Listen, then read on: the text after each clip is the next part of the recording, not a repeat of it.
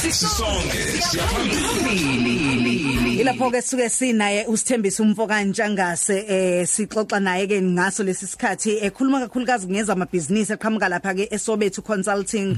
Kanti ke uyi principal consultant khona esobethu eh consulting. Ziningi ke ihloko siye sithinte ezithinta kakhulukazi amabhizinisi unga eh kanjalo mhlawumbe organization ungayakha kanjani ngabumbana kanjani. Konke nje ukuthinta ibhizinisi. Mm. Namhlanje Mroze sobheka ukuthi ngabe sonke siyadinga yini eh, ukuthi sibe namabhizinisi. Kulezi insuku kuhlale kukhulunywa ngeindaba zamabhizinisi ngabe wonke umuntu ongakwazi ukuthi abe nebhizinisi? Thembiso mfethu siyakwamukela kwisonke drive.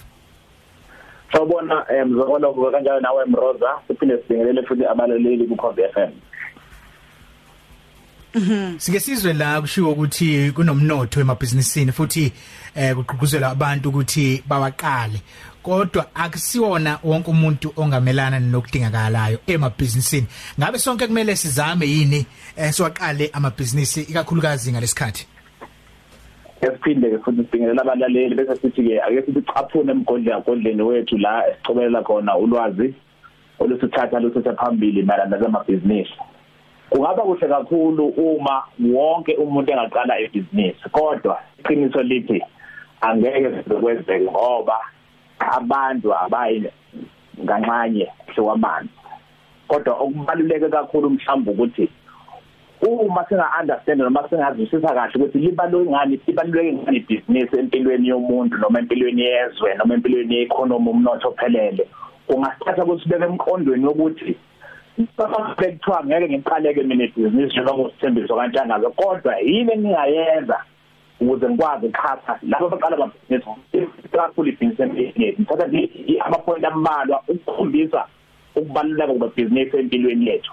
Uma sihlela mhlawumbe sihlela sibe sihlela kakhulu siyathola emlandweni lawo amabhizinisi nje ukuthi amabhizinisi eqalwa umuntu ngamunye mhlawumbe noma umndeni othile ngoba unenhloso ethile ukuthi uveze ikhono lawo noma mhlambe uvale isikhala esibonakalayo emphakathini. Kodwa kuthe ngokuhamba kwesikhathi ngoba izidingo zomphakathi zaya ngokuya ziqina zijula sine futhi ziba nzima.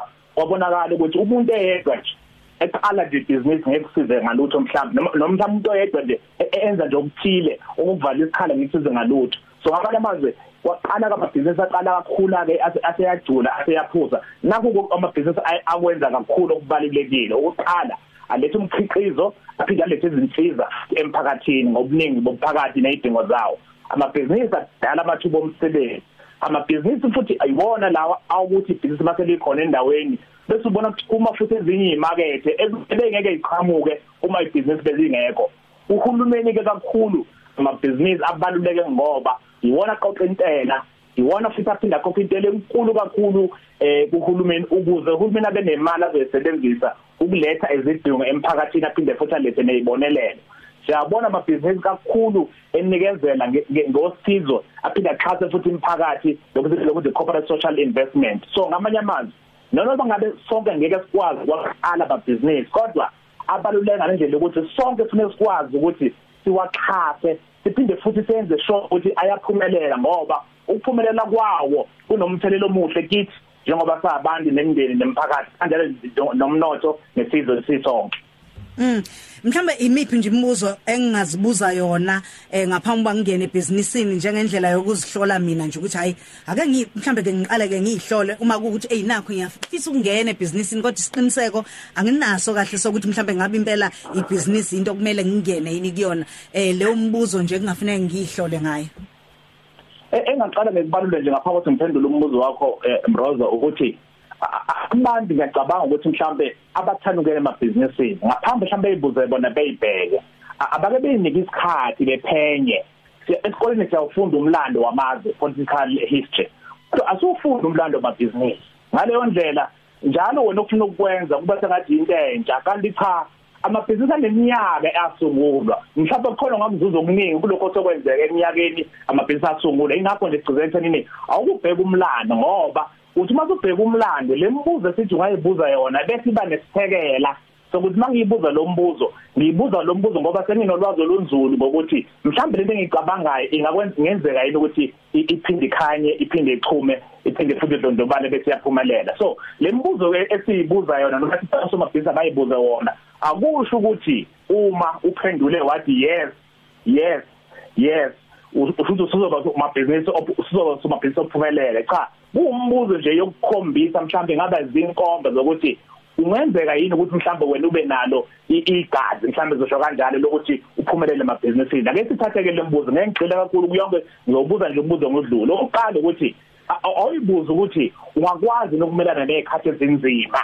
Ngoba phela ibhizinisi yoba silazi nje akusho ukuthi iphupho lakho makuthi ukwenza imali usiyokwenza imali njalo ebhizinisini. Njengoba khona izikhathi enzima njengoba siyibona nje namanje sibhekane nazo ngenxa ye-covid esasingalindele so uma kuwukuthi wawusaba ubunzima sunenkinga ke manje siyabaleka okwesibili ake siyibuze ukuthi nginalo lini ilukuluku mhlawumbe ukuthi ngiziphathe mina ngingaphathwa umunye umuntu. Ngibe nesikhathi sami ngikwazi ukubhalela into zami ngikwazi futhi ukufezela amaphupho ami uma impendulo lapho ithi yebo enye imibuzo mhlawumbe engakhombisa ukuthi unalo lelo gazana elithi ungakwazi ukuthi eh usungule ibhizinisi lakho bese uliphatha ngempumelelo. Akuphinde futhi sibone omunye umbuzo othi inqumo engeze engeze ngiyithatha empilweni zibe kanjani? Ngiyangithatha isinqumo esiphumelelayo noma singaphumeleli ekhathi esiningi ngoba ebhizinisini kufanele kube nokhakhayo okuqinile phela ngoba ufuna ukuthatha inqumo ezithile ezibalekile ezokwenza ibhizinisi liye phambili liphinde lichume liphinde liphumelele futhi. Sengivala ke kuleli phuzu ke